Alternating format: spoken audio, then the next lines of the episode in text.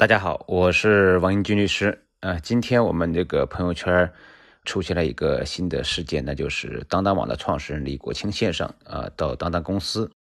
呃，把当当的这个公章啊、财务章啊、各种章啊全部拿走了。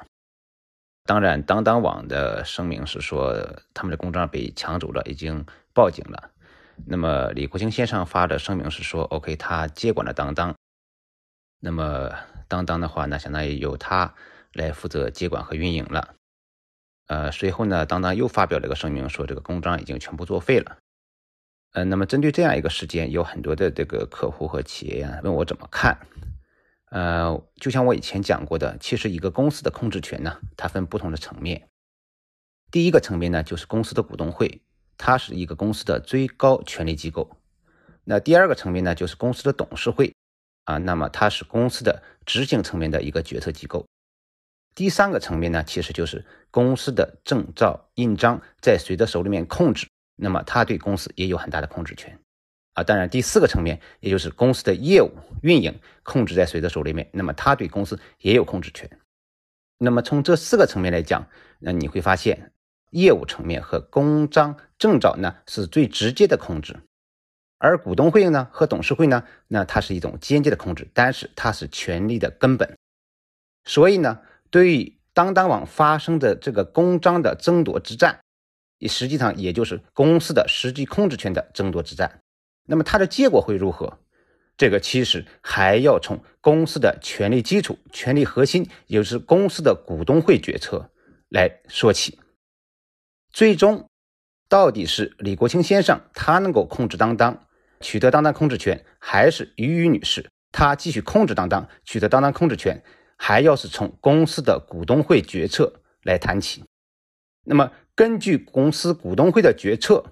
选出了新的董事会席位，新的董事会席位会颁发公司的新的规章管理制度，而这个规章管理制度自然会涉及到什么？涉及到公司的证照印章怎么来管理。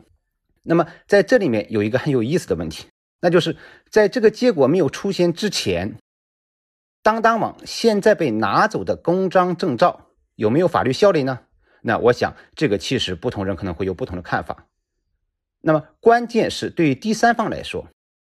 首先俞渝代表的当当网发表了一个声明，说公章证照已经全部作废了。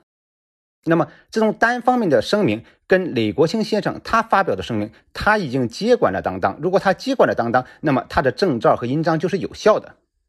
所以这必然会使第三方陷入一个矛盾的境地。那么有效还是无效，最终是取决于我们前面讲到的当当网的股东会大会开了之后，决策是怎么做出的，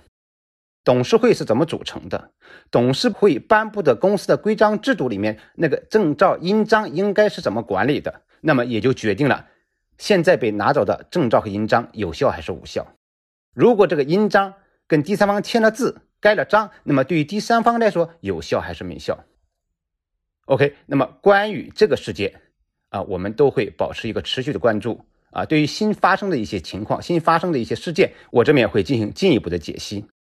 希望对大家有所帮助。所以对于我们企业家也好，对于我们创业者来也好，你要知道公司的控制权到底是什么，公司的控制权怎么来实现的，它分四个层面，这个四个层面怎么来把握，那这个其实会变得非常关键。